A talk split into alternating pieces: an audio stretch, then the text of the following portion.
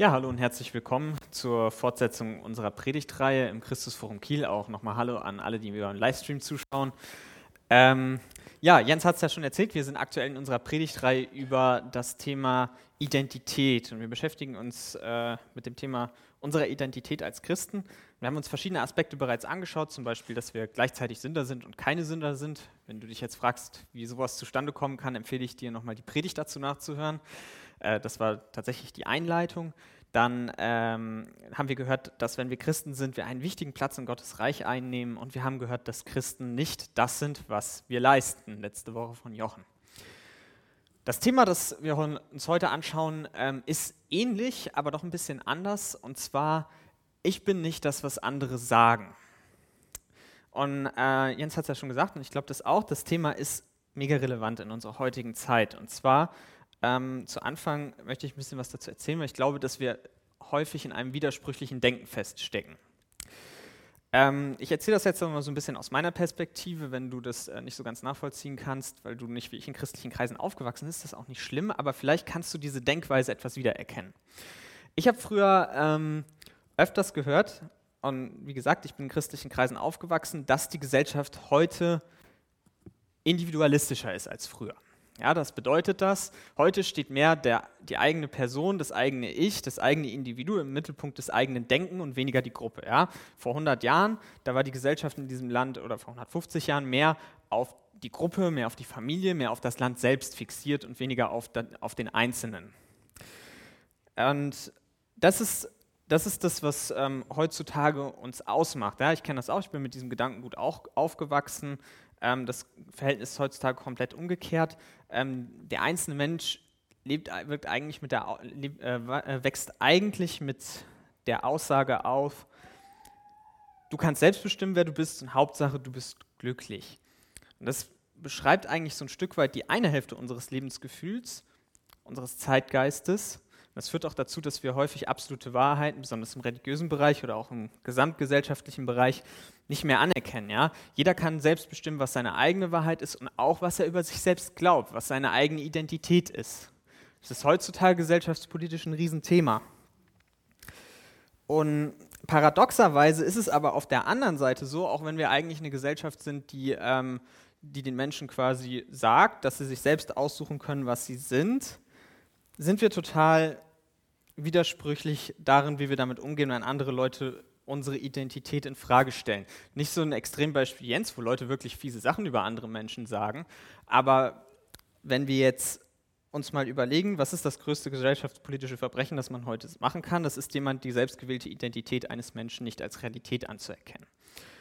Ich bin selbst in christlichen Kreisen aufgewachsen und habe ehrlich gesagt mit dieser Aussage von der christlichen Seite, dass wir eine sehr individualistische Gesellschaft sind, eine sehr auf das Einzelne, äh, auf den, wo der einzelne Mensch sich selbst sehr im Mittelpunkt sieht. Ich bin mit dieser Aussage aufgewachsen und die hat mich ehrlich gesagt immer ziemlich genervt. Ähm, ist ja auch nicht schön, wenn einem jemand sagt, dass man äh, aufwächst in, einer, äh, in, dem Glauben, dass man zu selbstbezogen ist. Und ähm, ich habe auch immer selbst entschieden, was ich sein möchte. Ähm, ganz entsprechend unserer individualistischen Gesellschaft. Und Teil dessen war immer, dass ich mich als sehr intelligent angesehen habe. Ich weiß, unsympathisch, ähm, ist aber wahr. Ähm, und ich möchte euch eine kleine Geschichte erzählen, wie ich dieses Paradox in meinem Leben gesehen habe. Ja? Dieses, äh, dieses auf der einen Seite, ich denke, ich, ich mache mir meine eigene Identität, ich bestimme selbst, wer ich bin, und auf der anderen Seite, äh, was das dann macht, wenn andere Leute das nicht anerkennen. Äh, und zwar, wie gesagt, das Beispiel ist nicht ganz so drastisch und hat, äh, ist auch ein bisschen anderer Natur als das, was Jens jetzt gesagt hat, sondern hier geht es tatsächlich um mein eigenes Selbstbild, das vielleicht nicht so ganz korrekt ist, wie ich mir das immer gedacht hat und das dann ein bisschen in Frage gestellt wurde. Ich habe mit Gottes Hilfe ein gutes Abi gemacht aber nur in Bremen. Vielleicht kannst du das nicht so nachvollziehen, aber ähm, in den Leistungsvergleichen war es immer so, da waren wir immer Platz 16 von 16 von allen Bundesländern. Und wie gesagt, Teil meiner, also ich war immer nicht besonders gut im Fußball, meine anderen Klassenkameraden waren alle gut, alles gute Fußballer, also brauchte ich ja auch irgendwas, wo, wo ich mich dann gut finden konnte und ich war halt ein bisschen besser in der Schule. Ähm, und äh, dann habe ich mich irgendwann darüber identifiziert, aber ich habe, wie gesagt, mein Abi nur in Bremen gemacht. Und irgendwann waren wir dann, war ich dann auf einer Geburtstagsfeier kurz nach meinem Abitur, ähm, auf der Feier eines Freundes. Und da haben wir uns, das war kurz danach, deswegen hat man sich immer noch über seinen Schnitt unterhalten und so weiter und so fort. Und da waren dann ein paar Niedersachsen. Und die Niedersachsen, die wussten immer, das Bremer Abitur ist aus deren Sicht nur ein Abitur zweiter Klasse. Und das haben die mich sehr stark spüren lassen. Und äh, heute mache ich Witze darüber, aber damals fand ich das gar nicht witzig. Ähm, ich fand das ziemlich blöd, weil ein Teil meines Selbstwertgefühls tatsächlich äh, an diesem Blatt Papier drauf, dran hing, wo eine Zahl drauf stand. Unsympathisch, ich weiß, aber wahr. Was mir das gezeigt hat, ist, äh, ist außer dass äh, ich mich über solche irrelevante Sachen ziemlich aufregen kann dass ich dann nicht mehr so nett bin.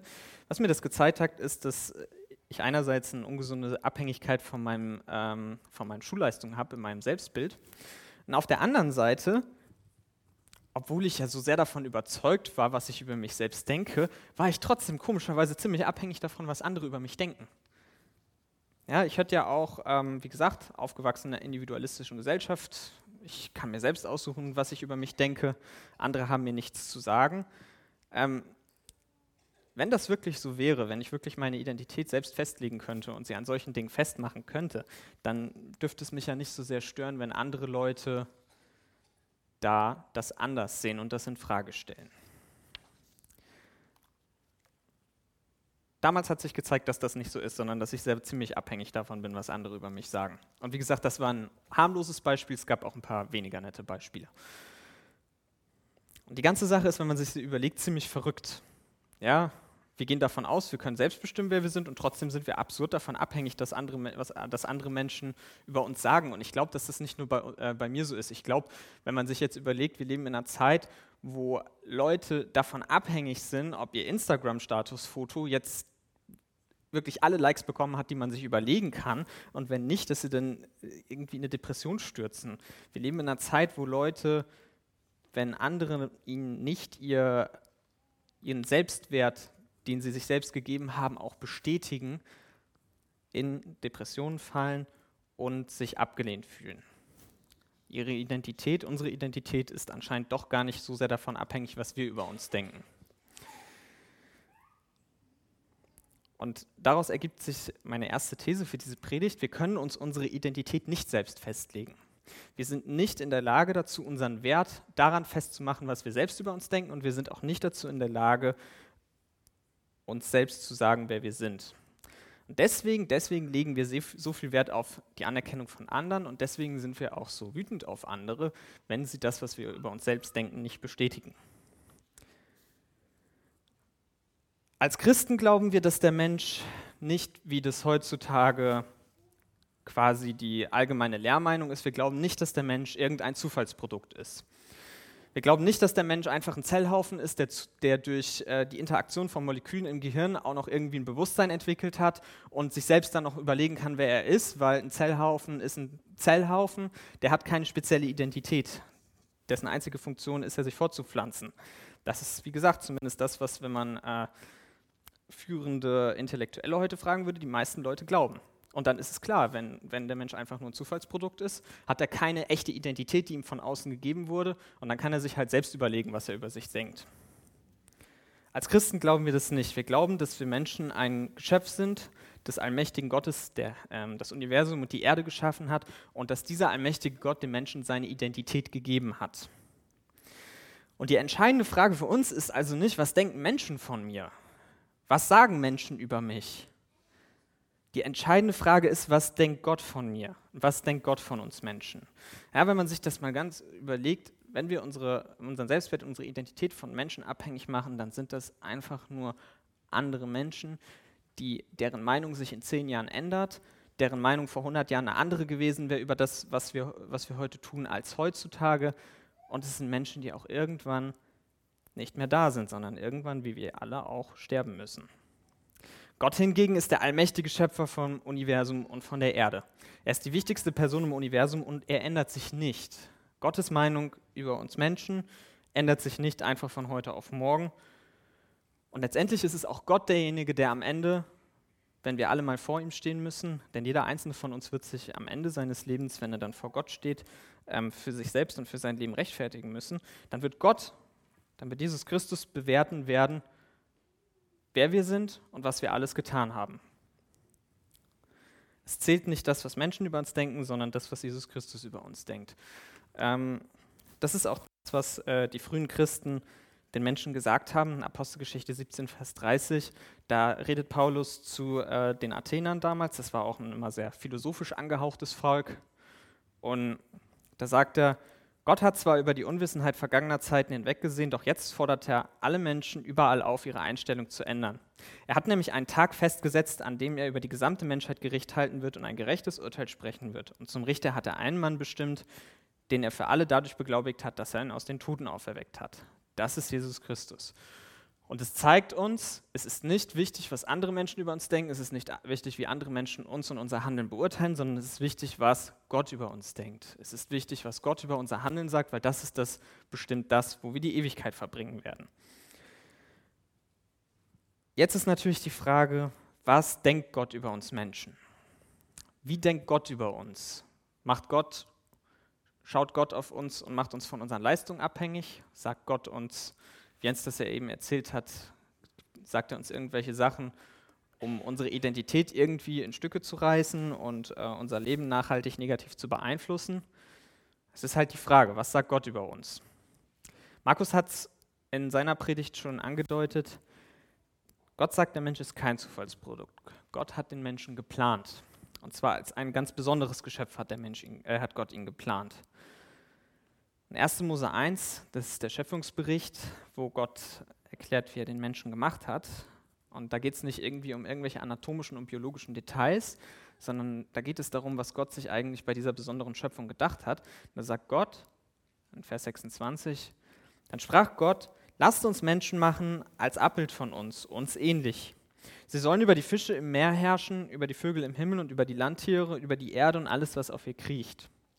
Da schuf Gott den Menschen nach seinem Bild. Er schuf ihn als Ebenbild, als männlich und weiblich schuf er sie. So hat Gott die Menschen gemacht. Ja? Das ist nicht einfach irgendwie ein random Zellhaufen, sondern jeder Mensch, ob Mann oder Frau, ob geboren oder noch nicht geboren, hat vor Gott eine ganz besondere Würde und ist ganz besonders wertvoll und ist gemacht, um mit ihm Beziehung zu haben. Gott gibt uns Menschen eine Identität. Die Frage ist, Warum, wenn das so ist, jagen wir alle menschliche Anerkennung nach? Warum wollen wir uns selbst Identität geben? Warum wollen wir nichts davon wissen, was Gott über uns sagt? Also ich meine, wenn man jetzt irgendeinen Menschen fragt, der vorher noch nie was gehört hat von Gott, dann ist nicht die erste, äh, und man ihn fragt, was denkt Gott über, über dich, wird derjenige sich darüber schon mal Gedanken gemacht haben? Ich glaube nicht, dass das unser natürliches Denken ist, dass wir uns als erstes überlegen, hey, was denkt Gott über mich, sondern wir denken erstmal, was denken andere über mich und was denke ich über mich. Und das kommt, kommt nicht von ungefähr. Das ergibt sich nämlich daraus, dass wir alle Menschen alle ein Identitätsproblem haben. Wir Menschen haben von, sind von Gott ursprünglich so geschaffen worden, als Ebenbild, als, als Geschöpf mit Würde, mit einer besonderen Würde, aber die ersten Menschen haben sich gegen Gott entschieden. Gott hat die ersten Menschen vor die Wahl gestellt, ihm zu vertrauen oder ihm nicht zu vertrauen. Und dann haben sie sich das, dafür entschieden, ihm nicht zu vertrauen, sich nicht von Gott ihre Identität zusprechen zu lassen, sondern sich selbst ihre Identität geben wollen zu lassen. Ja, die Frage war, sind die Menschen damit zufrieden, dass Gott ihnen ihre Identität als Ebenbild gibt und damit zufrieden, dass Gott ihnen ihre Identität gibt? Und die Antwort des Menschen war, nein, wir wollen selber bestimmen, wer wir sind. Wir wollen sein wie Gott. Und das ist das, was die Bibel als Sündenfall beschreibt. Und das ist das, was dazu geführt hat, dass wir diese Identität, die wir ursprünglich von Gott bekommen haben, dass wir die verloren haben. Und um unsere aktuelle Identität zu erklären und eine Lösung für diesen Widerspruch zu finden, brauchen wir das Evangelium.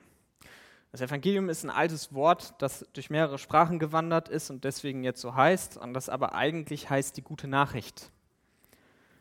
Gute Nachricht von Gottes Gnade. Das ist das, was im Zentrum steht unseres Glaubens. Das Evangelium und das, was es mit unserer Identität zu tun hat. Und deswegen würde ich mir gerne heute mit euch das Evangelium anschauen, was es über uns Menschen sagt. Und dazu würde ich euch bitten, wenn ihr eine Bibel habt, aufzuschlagen, den Römerbrief im Kapitel 1.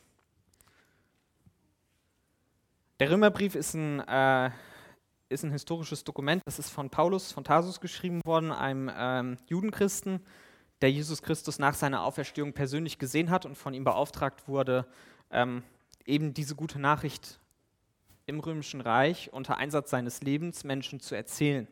Und in diesem Brief schreibt Paulus an eine, an eine christliche Gemeinde in Rom, was das Evangelium ist. Und er erklärt ihnen ihre Identität, er erklärt ihnen, was Gott über sie sagt. In Römer 1, Vers 15, das ist, das ist das, wo wir anfangen, da fängt Paulus direkt an, ja, nachdem er so eine Grußbotschaft geschrieben hat, schreibt er an die römische Gemeinde, darum möchte ich euch in Rom Gottes gute Botschaft, das ist dann das Evangelium, bringen. Denn ich bekenne mich offen und ohne Scham zu dieser Botschaft. Sie ist ja Gottes Kraft und rettet jeden, der glaubt. Das gilt zunächst für Juden, aber dann auch für alle anderen Menschen. Denn im Evangelium zeigt Gott uns seine Gerechtigkeit und seine Gerechtigkeit, die aus dem Glauben kommt und Menschen zum Glauben führt, wie es in der Schrift heißt, der Gerechte wird leben, weil er glaubt. Du fragst dich jetzt, was hat das mit meiner Identität zu tun? Und was hat das damit zu tun, was andere Menschen über mich denken? Und vielleicht fragst du dich auch, was hat das jetzt irgendwie mit Rettung zu tun? Das Ganze hat was damit zu tun, weil es beschreibt, wie Gott uns Menschen sieht. Und Gott sieht uns als Personen, als Menschen an, die Rettung brauchen. Ja? Das Evangelium ist die gute Botschaft von Gottes Rettung. Du fragst dich vielleicht zu Recht, wovor will Gott mich denn retten? Wovor rettet Gott durch das Evangelium? Das ist direkt der nächste Vers. Da steht, denn Gottes Zorn wird vom Himmel her offenbart über alle Gottlosigkeit und Ungerechtigkeit der Menschen, die die Wahrheit in Ungerechtigkeit niederhalten. Das ist das, wovor das Evangelium rettet. Und das ist jetzt der Spiegel, den Gott uns Menschen vorhält. Ja, Gott bewertet uns nicht anhand unserer Leistung. Gott bewertet uns nicht daran, ob wir jetzt irgendwie besonders schlau oder besonders gut aussehen oder besonders sportlich sind, sondern er bewertet uns daran, ob wir seinem Charakter entsprechen. Ja, Gottes Charakter ist der Maßstab. Und das Problem ist, dass der Mensch dadurch, dass er gefallen ist, und das ist dieser Spiegel, den Gott uns vorhält und womit er uns zeigt, wer wir sind, das Problem ist, dass wir massiv darin versagen und nicht weiter weg sein könnten, darin Gottes Charakter wiederzuspiegeln.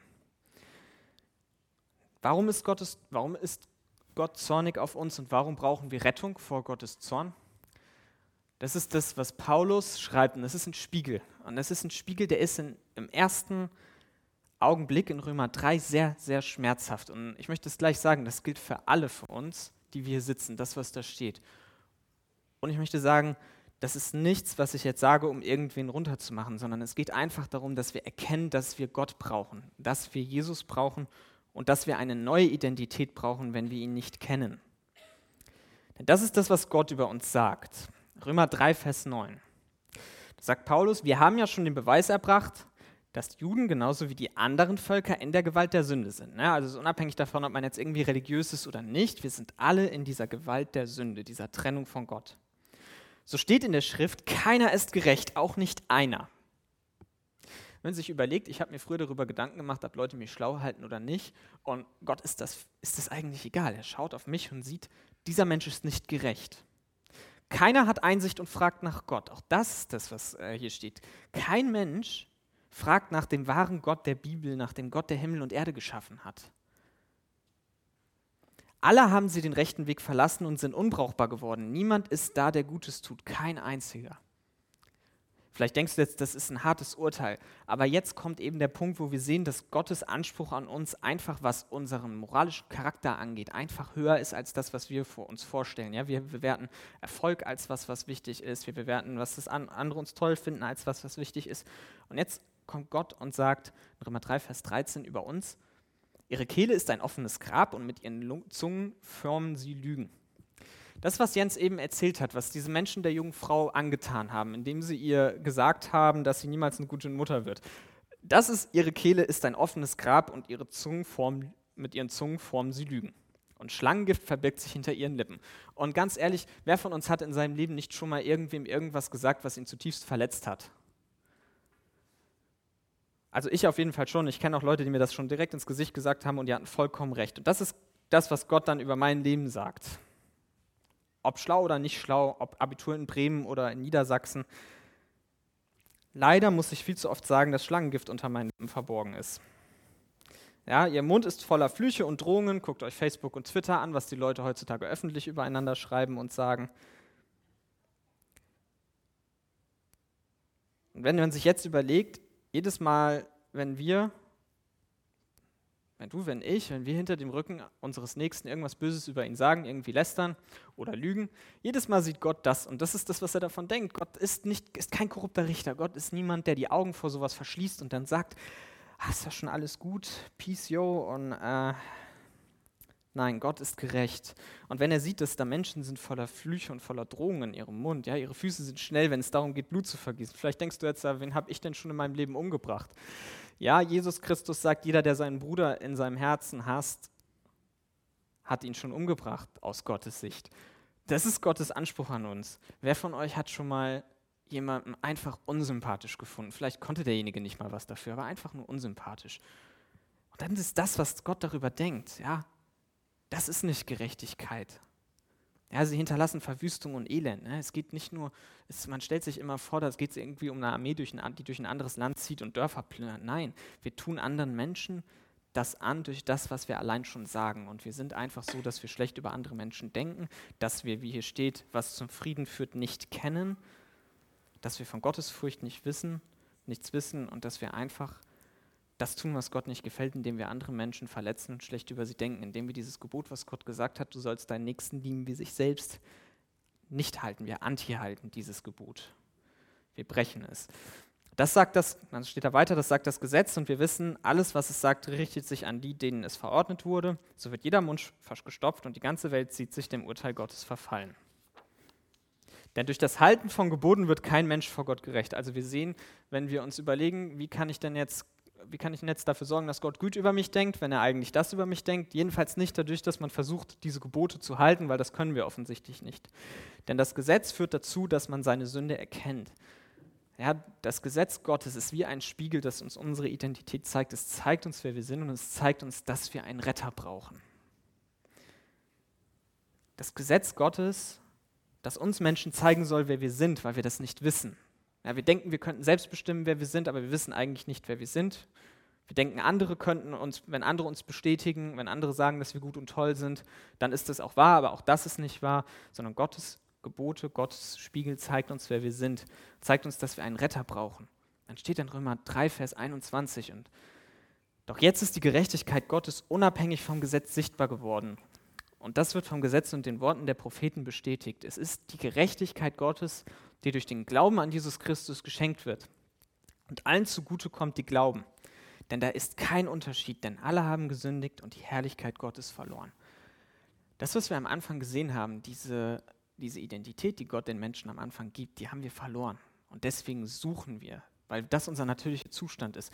Deswegen suchen wir verzweifelt nach einer Identität. Wir suchen das äh, in unseren Leistungen, wir suchen das äh, darin, dass wir ähm, anderen Menschen versuchen zu gefallen. Ja, wir versuchen äh, irgendwie verzweifelt hinzubekommen, dass andere Menschen gut über uns denken, weil wir unsere eigentliche Identität verloren haben, weil wir uns von Gott abgewandt haben. Und weil wir den allmächtigen Gott in diesem Zustand nicht kennen, suchen wir auch nicht nach ihm und wollen uns unsere Identität auch nicht von ihm geben lassen. Und in dieser Konsequenz tun wir alle diese Dinge, von denen eben dieser Text berichtet hat. Wir tun sie alle und jeder. Und deswegen ist der gerechte und heilige Gott zornig auf uns. Ja, Gott ist Liebe. Ja, Gott liebt die Menschen. Und Gott möchte nicht, dass irgendwer verloren geht, aber Gott ist auch kein korrupter Richter. Wenn Gott sieht, wie du über deinen Nächsten redest hinter seinem Rücken, ist er ein gerechter Richter und kann nicht sagen, du bist gerecht. Sonst würde er nicht mehr selber gerecht sein, sonst würde er nicht mehr heilig sein.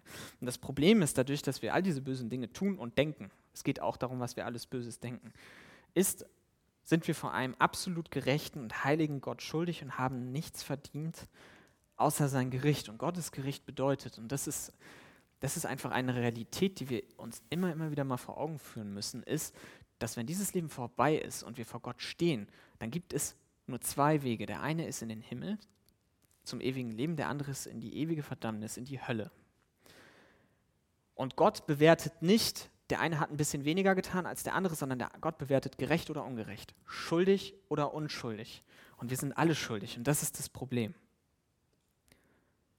Und das ist dann ein ewiges Urteil. Das ist nicht rückgängig machbar.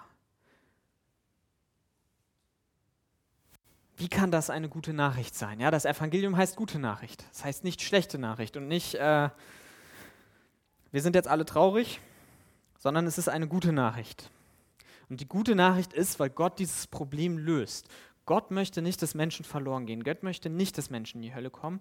Und deswegen hat er dieses Problem gelöst, wie er gleichzeitig nicht ein korrupter Richter sein kann, wie er gleichzeitig nicht Menschen eine Identität zusprechen kann, äh, wie er Menschen nicht für gerecht erklären kann, wie er, also wie er Menschen für gerecht erklären kann, ohne dass sie gerecht sind. Ja? Gott muss gerecht bleiben. Das ist seine Charaktereigenschaften. Und deswegen hat er hat er eine Lösung geschaffen. Diese Lösung zeigt sich in dem Evangelium. Wie rettet Gott seine kaputten, verdorbenen Geschöpfe? In Römer 3, Vers 24 steht, doch werden sie allein durch seine Gnade ohne eigene Leistung gerecht gesprochen, und zwar aufgrund der Erlösung, die durch Jesus Christus geschehen ist. Ihn hat Gott als Sühneopfer öffentlich dargestellt. Durch sein vergossenes Blut ist die Sühne vollzogen worden und durch den Glauben kommt sie uns zugute. So hat Gott auch den Beweis erbracht, dass er gerecht gehandelt hatte, obwohl er die bis dahin begangene Sünden der Menschen ungestraft ließ.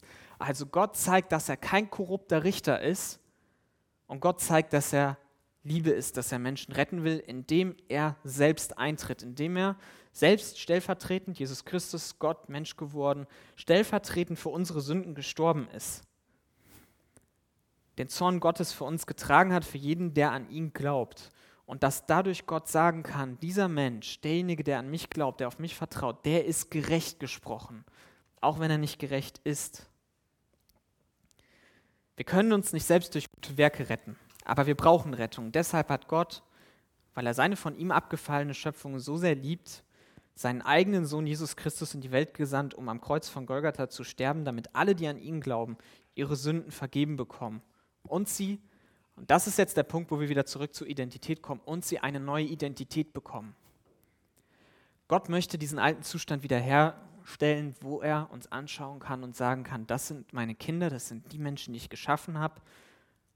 Und das sind diejenigen, auf die er gucken kann und als, korrupter Richter, äh, als inkorrupter Richter sie nicht richten muss. Ja, Gott schenkt uns, wenn wir an Jesus Christus glauben, eine neue Identität. Und das ist eine Identität, die ist so krass, das kann man sich eigentlich nicht vorstellen. Ja? Wenn man sich überlegt, das sagt Gott eigentlich über uns Menschen. Er ist keiner, der gerecht ist. Und dann ist es nicht nur so, dass er für uns sein Leben hingibt, selber zur Sünde wird, das sagt die Bibel so. Ja, Jesus Christus ist in diesem Moment zur Sünde geworden. Das, der Gerechte, derjenige, der nie irgendwas falsch gemacht hat. Und nicht nur, dass er das macht, dass er uns so sehr liebt, dass er für uns Mensch wird, sich auf eine absolut krasse Art und Weise erniedrigt und dann stirbt für unsere Sünden, um uns zu retten, sondern dass wir Gottes Kinder werden dürfen. Und das ist die Folge, das ist das, was Paulus dann später schreibt, als Folge dessen, was Jesus Christus für uns getan hat. Und wenn wir, darauf glaub, wenn wir daran glauben, dann ist es wahr. In Römer 8, Vers 14, das ist ein paar Seiten weiter, da steht, denn diejenigen, die von Gottes Geist gelenkt werden, sind Kinder Gottes.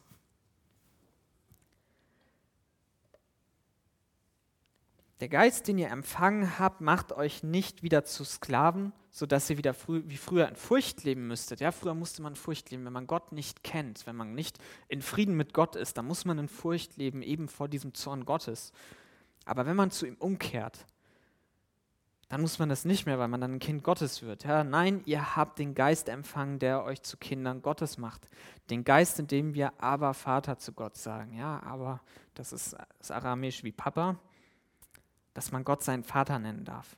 Und so macht sein Geist uns im Innersten gewiss, dass wir Kinder Gottes sind.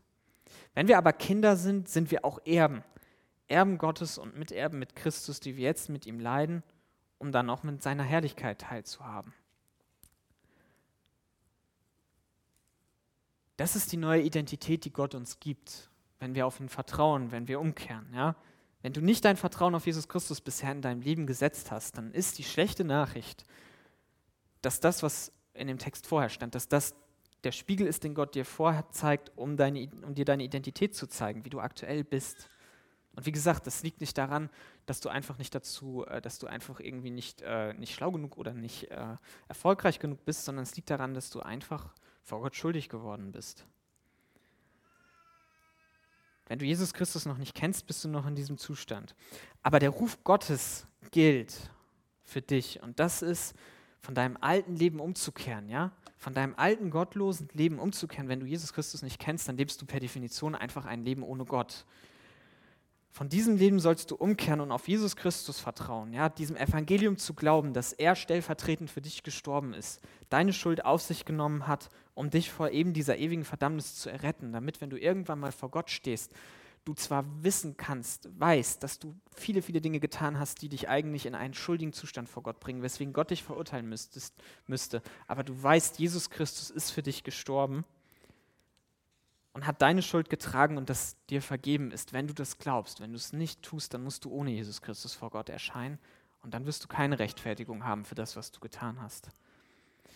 Aber egal wie viel Schuld du in diesem Leben schon angehäuft hast, Gott hat versprochen, dir zu vergeben. Ja, das ist wie, als wenn du es dann nie getan hättest in Gottes Augen. Gott hat versprochen, dir zu vergeben, wenn du durch den Glauben an Jesus Christus zu ihm kommst. Dann hat er versprochen, dir ewiges Leben zu geben. Und diese Einladung gilt dir. Ja, Jesus Christus selbst sagt, alles, was mir der Vater gegeben hat, wird zu mir kommen. Und wer zu mir kommt, den werde ich nicht herausstoßen. Wenn du noch heute im Glauben zu Jesus Christus umkehrst und von deinem Leben mit ohne Gott eine 180-Grad-Wende hinlegst zu einem Leben mit Gott, dann wird er dich aufnehmen. Das hat er versprochen und dann bist du ein Kind Gottes geworden. Wenn du an Jesus Christus gläubig geworden bist, also ihm vertraust und dein Leben ihm gegeben hast, ja, auf das vertraust, was er für dich getan hat am Kreuz von Golgatha, dann wirst du Teil von Gottes Familie werden dann wirst du in Gottes Familie aufgenommen werden durch seine Gnade. Und dann ist das deine neue Identität. Und ich spreche zu vielen, die das schon erlebt haben und die Teil von Gottes Familie sein dürfen. Ja?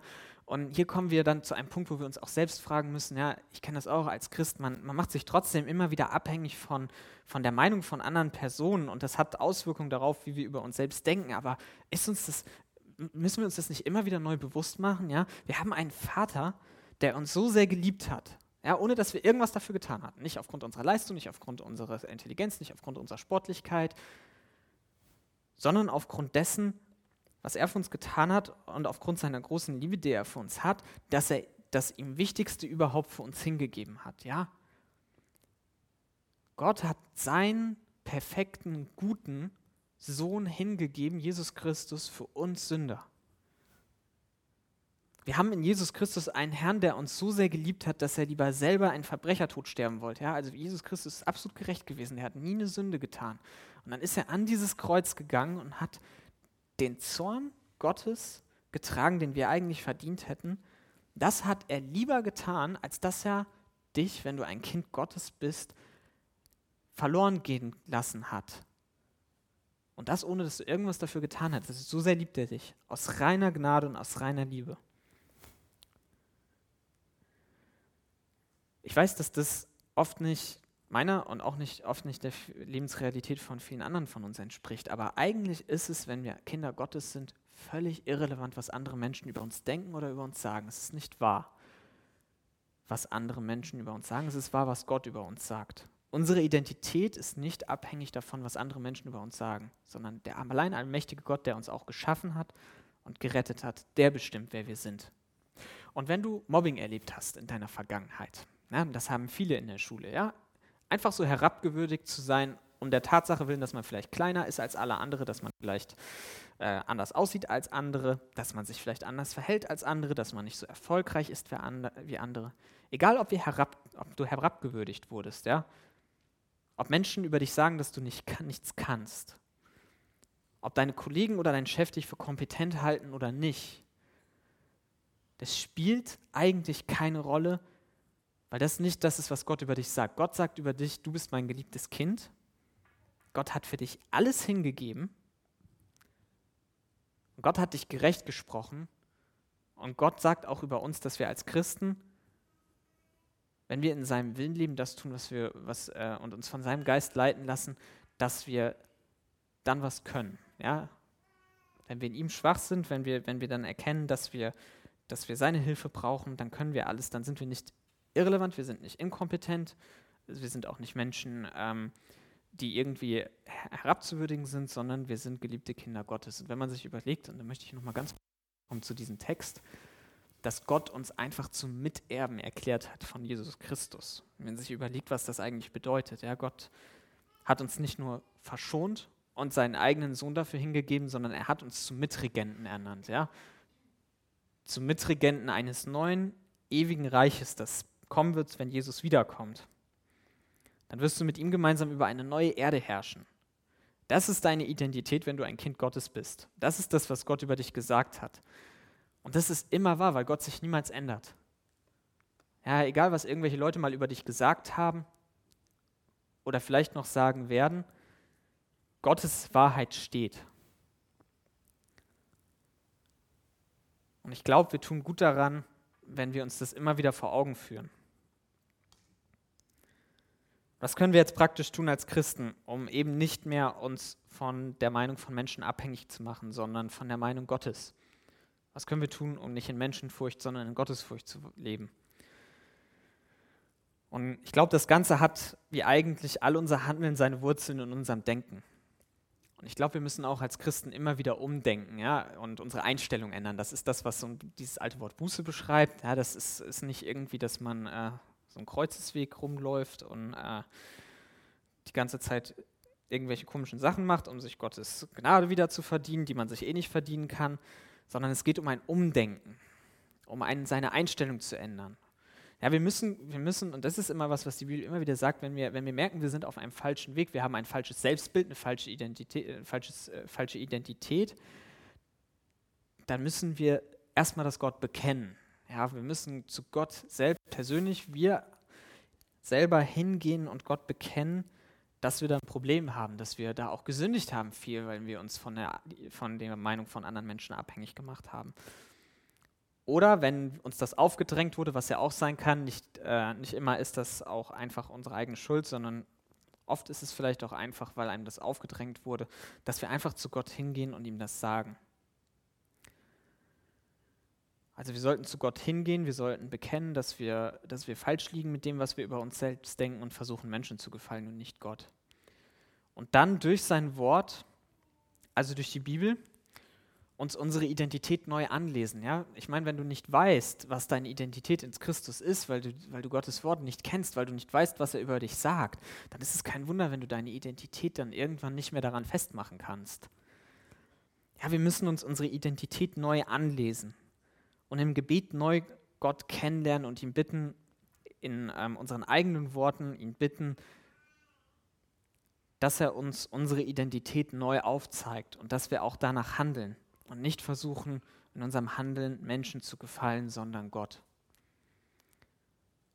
Und ich glaube, wenn wir dazu hinkommen, dass wir unsere Identität wirklich in dem, was Gott über uns sagt, verwurzeln, dass das vielleicht nicht ist, was, was, was von heute auf morgen passiert, aber dass wir immer, immer weniger, dass es immer, immer weniger eine Rolle spielt, was Menschen über uns sagen. Also wenn irgendwann mal Menschen über dich gesagt haben, du bist irgendwie wertlos oder, oder das zumindest indirekt suggeriert haben, manche Menschen können das immer sehr gut, sehr indirekt, wenn Menschen mal über dich gesagt haben,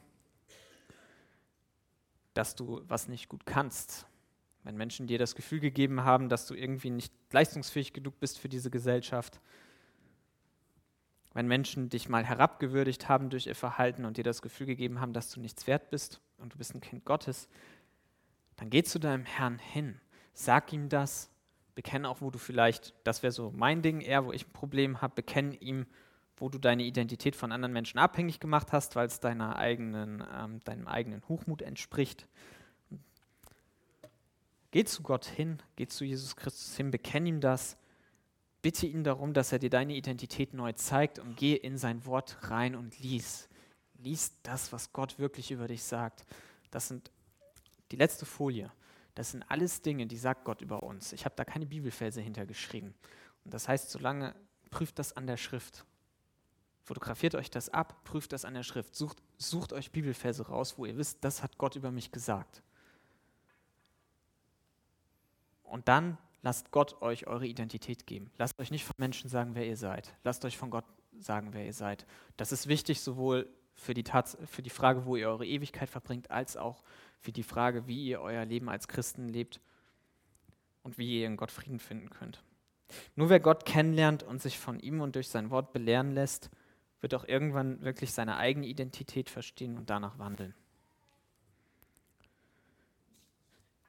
Ich möchte jetzt noch beten. Die Band kann nach vorne kommen. Und dann haben wir noch eine Lobpreiszeit und gleich haben, machen wir noch zusammen das Abendmahl, wo auch das, was Jesus Christus für uns getan hat, das wird aber gleich nochmal erklärt werden, für uns nochmal ganz besonders in den Mittelpunkt rücken soll.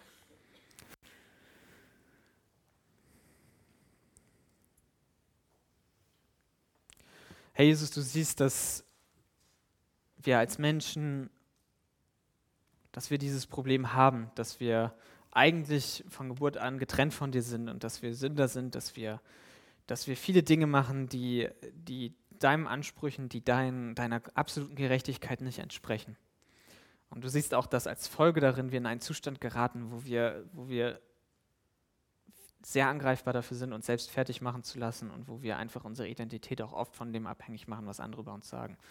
Ich möchte dir danken dafür, dass du, dass du uns retten möchtest, dass du uns auch schon, viele von uns auch schon gerettet hast, dass du für uns Mensch geworden bist, dass du unsere Schuld getragen hast und dass du wieder auferstanden bist und dass wir von dir diese neue Identität bekommen haben. Und ich möchte dich bitten, dass du jedem Einzelnen von uns einfach nochmal diesen Spiegel vorhältst, dass du jedem Einzelnen von uns zeigst, wer wir sind Manche Sachen vielleicht auch, die schmerzhaft sind, aber alles, und das wissen wir, dass du das alles tust, um uns zu retten, um uns zu heilen von falschen Selbstvorstellungen.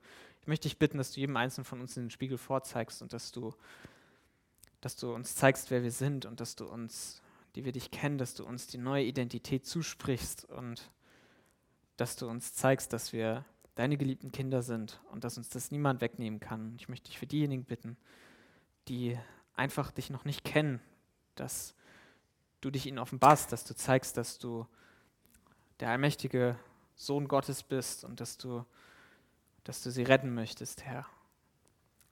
Ich möchte dich bitten für die Lobpreiszeit und dass du noch diesen Tag segnest, Herr. Amen.